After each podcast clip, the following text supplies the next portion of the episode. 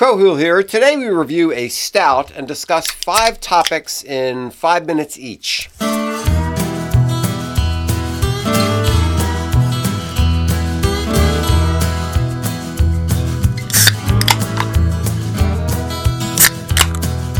Hello and welcome to Beer and Conversation with Pigweed and Crowhill. Good evening, Pigweed. Good evening, Crowhill. What's on your mind today? Well, I don't have one thing on my mind. Not one thing. No, I have 5 things. 5 things on your mind. Yes, okay. Because what? Because it's 5 for 5. It's 5 for 5. That's when the list of topics just gets so long, we figure, all right, can we do any of these in 5 minutes? There's just too much stuff to talk about, and we can't do all of them for a whole show. 30 minutes of everything. And so some things you can just kind of hammer out. You know, they don't really deserve a whole show. So we have some topics that you really can cover just in a short period of time. So all right, before we get started, I got to wet my whistle. Yes. So I was down in Nashville recently. And I came across Mill Creek Irish Stout, which is a nice, mild 4.5% stout, and local Tennessee beer. Very local nice. If you're in Tennessee. Very nice. And, less fuss, more beer. Yeah, it has a very nice aroma. It has a very stouty. Lovely. It's dark. It's got a tan head like you want, black, and roasty smell. Very roasty smell. Very stouty smell. Nice roasted barley flavor there. Yeah, it's not heavy duty. It's only 4.5, like it's right, like they often are. It's lovely. This is like your everyday stout. Everybody thinks of Irish stout as Guinness, and Guinness is nitro, and this is CO2, but. This is what I expect out of Irish stout. I do too, and that roastiness is what distinguishes your stouts from your porters. I would say, well done. All right, Mill Creek. All right, very good. Keep them coming. All right, so are you gonna hit the timer? I'm gonna hit the timer. So we're gonna do 5 for 5. And there we go. What's our first topic? Okay, so I'm going to Mexico soon. Haven't been there in a while. I thought I'd brush up on my Spanish, and I found an excellent Spanish radio station down near Washington. And it's I don't want to hear music. It's talk, news, weather, sports. Right. Da, da. Yeah. So so it's Valentine's Day, right? And people are sending their Valentines. Okay. Right. And most of them are. To Ronaldo, my husband of 20 years, thank you for being such a great... Yeah, that stuff. It's Valentine's Day. It's Valentine's Day. That's what you want to hear. That's right, yeah. And then this one lady, and I'm doing pretty well, I'm understanding everything. The one lady comes in and sends her Valentine to herself. Ah. And then she begins to talk about the importance of self-love, self-esteem, and self-value. And so I would like to send my love, my Valentine goes out to myself. And then the reaction is like, huh, okay. And they didn't really dwell on it very long. Okay, so self-love. Next, Ernesto, what do you have to say? Exactly. What do you have to say about this? So let me ask you about this thing. So somebody says, so are you seeing anybody? Well, I'm working on myself now, right? You can't, how about this one? You can't love someone else until you learn to love yourself first. I've always hated what that. In the world are these people talking about? I've always hated that kind of stuff. If you can't love somebody else until you love yourself, baloney. Love is giving of yourself for another. Yeah. So, love is patient, love is kind, all the things we think of about love, it's outwardly directed. It's directed towards some other person, where I'm going to say, I'm going to put your interests ahead of mine. I'm going to try to put your pleasure ahead of my pleasure. I'm going to try to put, I'm going to make you. I need to dwell on me first.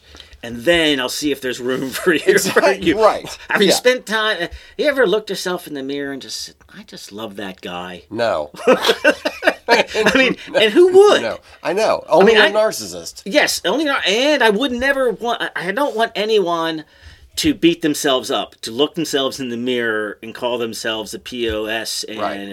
But look at yourself in the mirror and going, all right, you know, we're doing pretty good here, but you can work on some things. Think about movies. Think about movies you've seen where somebody looks in the mirror and compliments themselves. What is that conveying to the audience? Right. This guy's an asshole.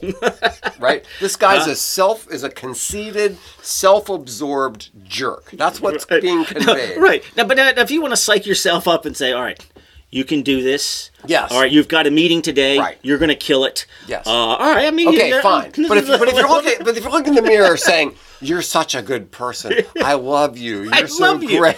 Even if you want to compliment yourself, you know what? All in all, I think I'm doing pretty good here. You're good job there, face in the mirror. I love you. I know. Come on. Or letters to yourself. I saw some. Okay, you talked. We brought up narcissists, and narcissism is from the Greek mythology. And I just recently read. I actually listened to Stephen Fry's Mythos. Oh, right. Which is actually really, really good. Mm. And Narcissus is one of the stories in there. And it was fantastic. But I also saw Stephen Fry writing a letter to his teenage self. Right. And it was like this, I love you, you're so wonderful stuff. And I was like, I really liked Stephen Fry until I read that letter. The idea of what would I tell my younger self? That's a great story. Yeah. That's a great thing to do. Like, what but I mean, I don't know. I wasn't particularly likable as a grown-up now. I'm not going to tell my... If I could possibly write a letter to my younger self and send it back in time, it wouldn't even occur to me to say I love you. Would the word love show up in there? I got some advice for you. You got things. You got things coming at you, and here's some things to think about and all that. But I love you. Come on, sending a love message to yourself on Valentine's Day over the radio. It's really disgusting. Even come on, Latinxes. I know. All right, so that's the first one. Self-love on Valentine's Day. All right.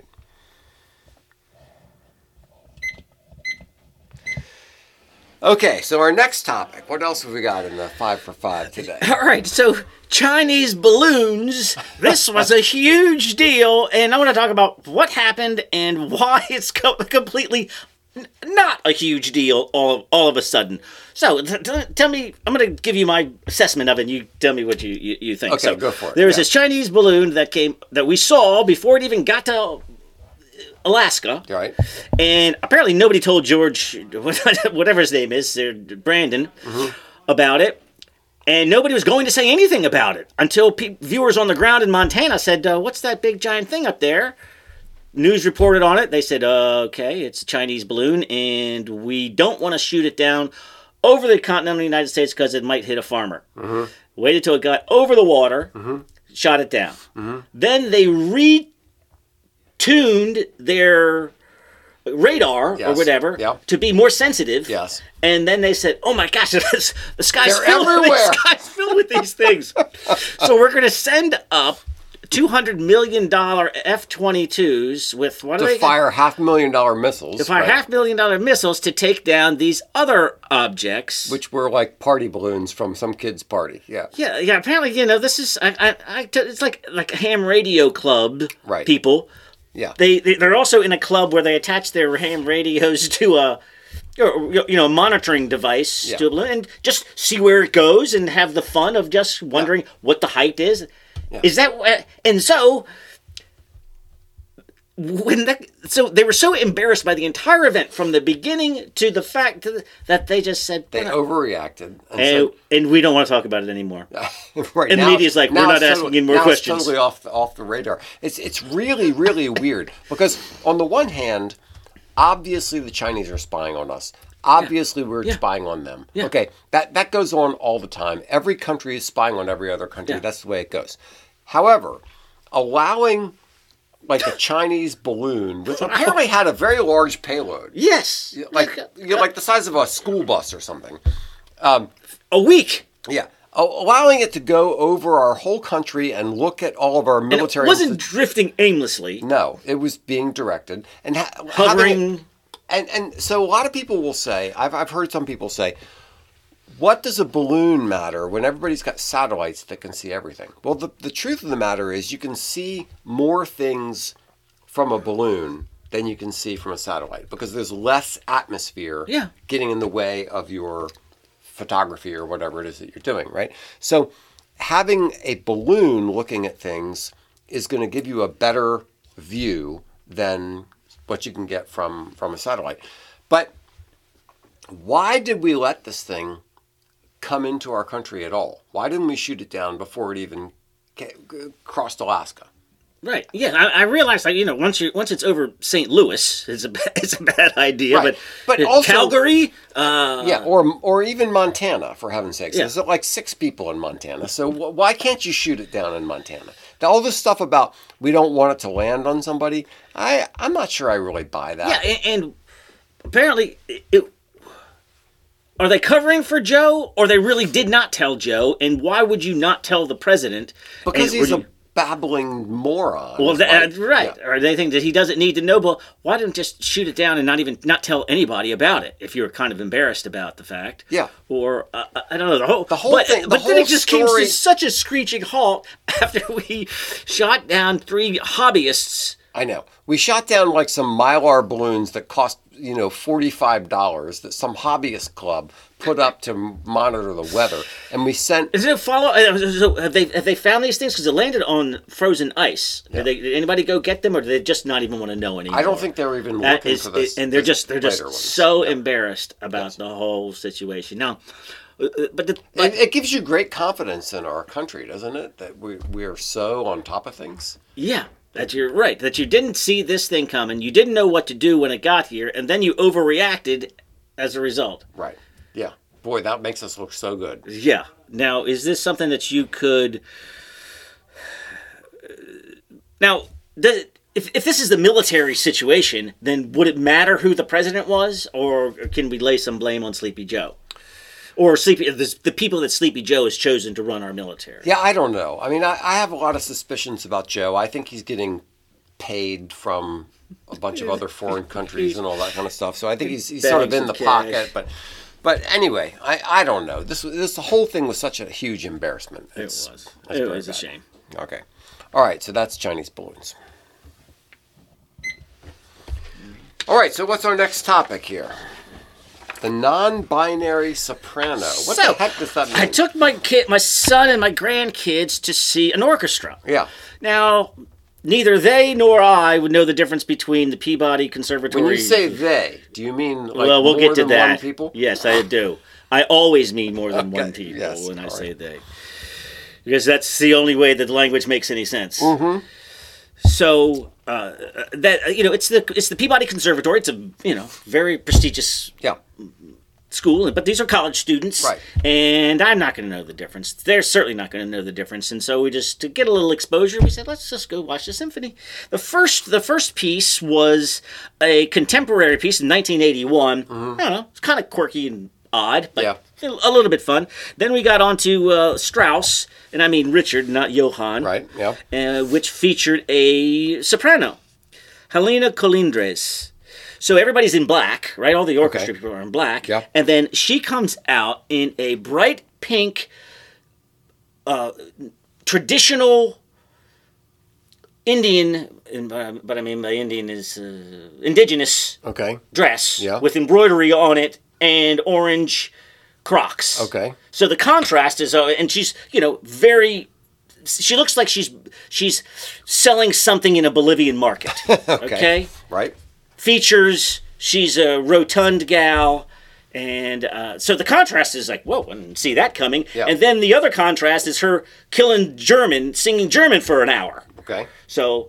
And with a sparkling, with a charismatic personality, just in her singing, she's into it. Right, it's great. Yeah. So I think, intermission time. I get to read the bio, so I get to Helena Colindres. I mean, find out more about her, Helena Colindres. In parentheses, they them. Oh, nice. All right. Yeah. If they're this rotund woman with large memories. There is a non-binary, versatile vocalist, educator, and activist of, help me here, Nahuatakeza. Nahuatakeza ancestry. Right. Okay, that's interesting. I don't know what that is. All right. So she obviously appears to be, full-blooded indigenous woman, which is interesting, right? Singing German opera. Yeah. Okay. It was fantastic. Yeah, okay. So reading on here.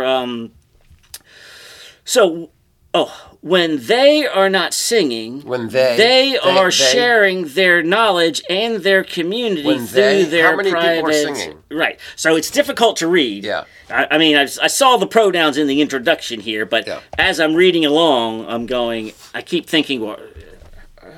Yeah, they... Is this a group? Is she a member of a group? And they...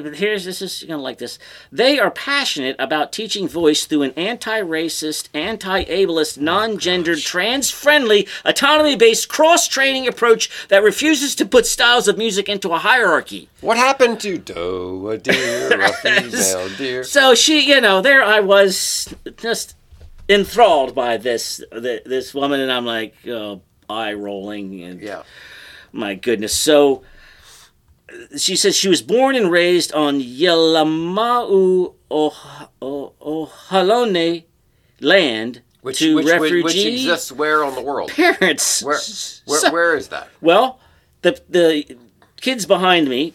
Yeah. Look it up during the intermission. Okay. And I hear them talking about it. And then there's two gals and a guy. And one of the girls says she, and oh boy, was he so proud to correct her. Oh, no. They. They go by they. That's so important. And I just want to let you know that I recognize that, and I caught you not saying they. Right. So he says that. This location is in El Salvador. So I wondered to myself, wouldn't it be helpful to say that it was in El Salvador? Yes. Because otherwise, so you say this land, I don't know where in the world Yelama'u Ohalone land in southeastern El Salvador. But why would... This is a deliberate omission, I think. Yes, the person is trying to score points by saying, I'm not going to recognize the claims of modern-day El Salvador over the land of whoever, because, why do their claims from 200 years ago mean more than the claims of El Salvador today? So the omission is like an anti-colonialist, stolen land kind of thing that would come... So what exactly... So as far as you know a lot more about orchestras than I do. So when you teach voice, is there a lot of... ableism and trans-friendly, trans-violence. I mean, what is she? And when she teaches it, how does she introduce anti-ableist, non-gendered, trans-friendly? It's all a bunch of nonsense. It's complete nonsense. So if you're learning an instrument or if you're learning to sing, you're learning music. It has nothing to do with all this other kind of crap. Well, gosh. All right. Well, the symphony was lovely. I would love to hear her sing again, but I'm not reading her bio anymore. Right. We're kind of over that. And we're over that, and we're over our 5 minutes. We're over our 5 minutes. All right. There's that one. Now, here we get into a fun one. All right. And this is what we would call liberal tells. Liberal tells. What does that mean? So that means somebody says a word or a phrase that immediately tells you, oh, I see you're a liberal. Right. So we're chit-chatting at the bar, and the couple at the table next to us, you say if they... You don't have to listen to their entire conversation. Right. You hear one word, one phrase, you're like, okay, gotcha. All right. Got you pegged. What do you got? All right. How about this one? Undocumented immigrant.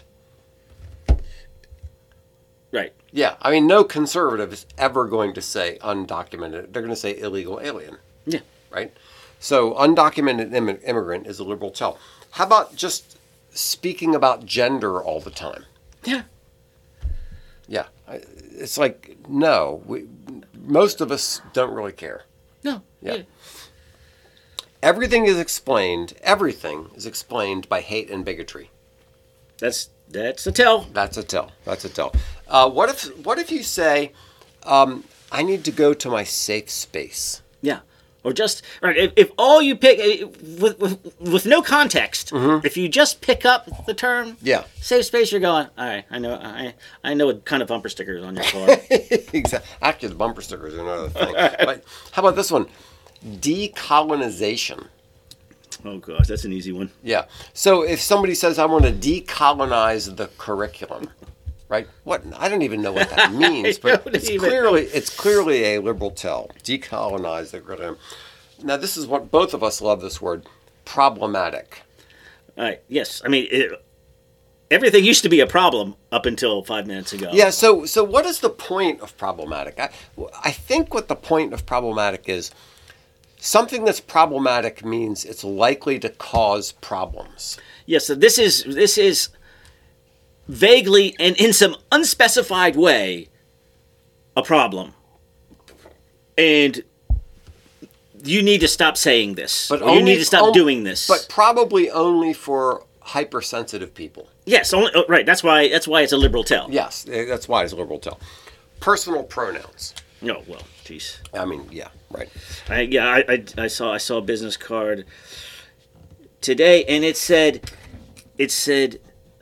was a man's name. Mm-hmm. So like I get it. If it's an ambiguous name and you wanted to clear it up, okay, that's okay. It was man's name and said they, him. Okay. Well, what does that mean? So that means you can either refer to me as a they or a him. You're a dude. Everybody's just gonna say something. He. Right. Yeah. It's a tell. It's annoying. How about war on women? Oh yeah, that goes way back. That one goes way back. Dog whistles. Do conservatives ever even talk about dog whistles? Only goes in one direction. Except when they're criticizing liberals. Right, yes, right. They're going. Right. If you say something that I don't like, then that's a dog whistle for something I really don't like. Yeah, and the whole concept of dog whistles, it's like being able to read people's minds. Right. Right. The liberals saying this. Right. Right. But conservatives have this secret language where when they say one thing, they actually mean violence on minorities. Of course. Yeah, and somehow liberals are able to divine this because they can read minds. How about privilege? Especially white privilege. Nah, even just privilege in general. We did the show on words ruined by liberals. Yeah. Yes, privilege is one of them. Yeah, privilege didn't used to be a clearly liberal term. Yeah, but now you hear it, you're like, I know. Got it. Right. Got it. And then there's just tolerance of every religion except Christianity and maybe Judaism. Right. That's a liberal tell.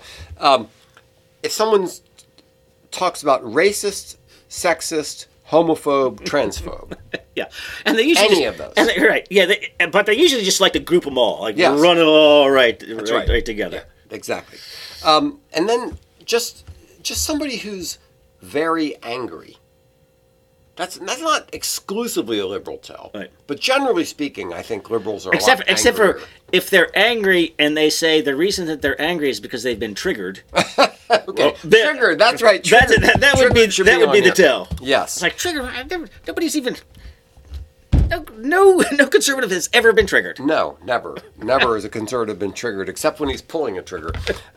They're tolerant and compassionate, except towards conservatives, and they constantly virtue signal, like with bumper stickers and things like that. Yeah. So, anyway, those are our liberal tells. And, probably already know that. All right. So that's our 5 minutes on that one.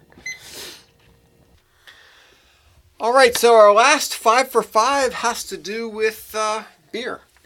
Yes, beer fasting. Beer fasting, which is the opposite of what you think it means. Yes, it does. You think that beer fasting means giving up beer, and you think that since it's an event that takes place during Lent, that you would be giving up beer for Lent. But no, we're not going to do that. No, we're not doing that. We're doing the opposite of that. But we did not invent this. We did not invent this. This is actually a 400-year-old tradition. Yes, we are going to give up everything but beer for several days. For several days, yes. Because of our 17th century monks, German monks. Yes. Who did what?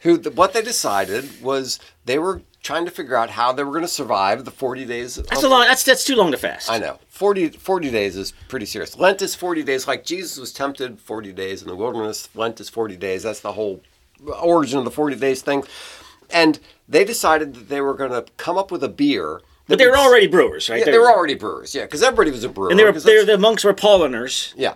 And they said, we're going to have a beer to sustain us through Lent that, we drink this, this and water, and that's it. Okay. And live through Lent. And we were actually inspired by some fellow. Yeah, so I remember this story from a few years ago. Mr. Jay Wilson, a Christian working as an editor for a county newspaper in Iowa, came, recognized this, and he said he was going to try it. And he consumed beer similar to the original Doppelbock that was brewed by these monks for 46 days. Wow. And he had weekly checkups, and he also got permission from his employers to drink one beer at lunch. But although drinking 4 beers over the course of a workday, and good news, 5 beers on Saturdays and Sundays. There you go. Okay, that's nice. So we're not doing the full 4. No, we're not doing 40 days. That's a little crazy. Let's just see if we could do 3 days. Do 3 or 4, Is that it? We're going to do Thursday at sundown to Sunday at sundown. Right. Are you okay with that? Yeah. So all right. So that's our Friday, Saturday, Sunday. That's 3 full days, and that's what we're going to do. Nothing but beer. Nothing but beer and water. You can have water. Yeah. Yeah. And you can take your vitamins, but but nothing other than beer. Right. And the point of this is to see what it might have been like for these monks doing this crazy fast. They did the whole 47, but. It was what we're going to drink right now is the original Paulaner Salvator. Right. So in 1634, the Paulaner friars came up with a special brew so malty and rich they could sustain themselves on it alone for the entire 40 days of Lent. The liquid bread, as they call it, was full of carbohydrates and other nutrients, with the idea that it would sustain them. Well, try that. It is very good. It's heavy, though, right? Heavy. I mean, you can kind of get the feeling that there's more. It's not a watery beer. No, and it's in liquid bread. It's not Budweiser. It's sustaining. Yes, and it's 7.9%. It's. Not as dark as I expected it to be. I thought all Doppelbocks were dark. No, I don't think so. No, it's some sort of a medium dark amber. Yeah. So Salvator, Paulaner Salvator, and I was at a German restaurant recently, and I ordered one, and the bartender poured me a glass and put it in front of me and said, "It's so good they named it after Jesus." Right, as they did, Salvator, and not after. It's not the Holy Father beer. That's the weird translation from this article was like Salvator, named after Sankt Vader, which I guess is a Saint Father, which can be roughly translated as Holy Father. How about just go from Salvator to Savior? It's right there in front of you. I know, it's right there in front of you. Why are you making this difficult? I don't think. I don't think I don't know if this is the exact recipe from 1634, but I don't think I've had a beer that traces its roots quite that far back. I don't think I have any. Have ever had another beer that traces its roots back as far years. As to 1634. So there you go, Salvator. And 3 days of nothing but beer. Well, here's to starving. Cheers. Thanks for listening to Beer and Conversation with Pigweed and Crowhill. If you enjoy the show, please tell a friend. We would like to say share it on social media, but we hate social media. Just tell a friend in real life. That would be lovely. Thank you very much.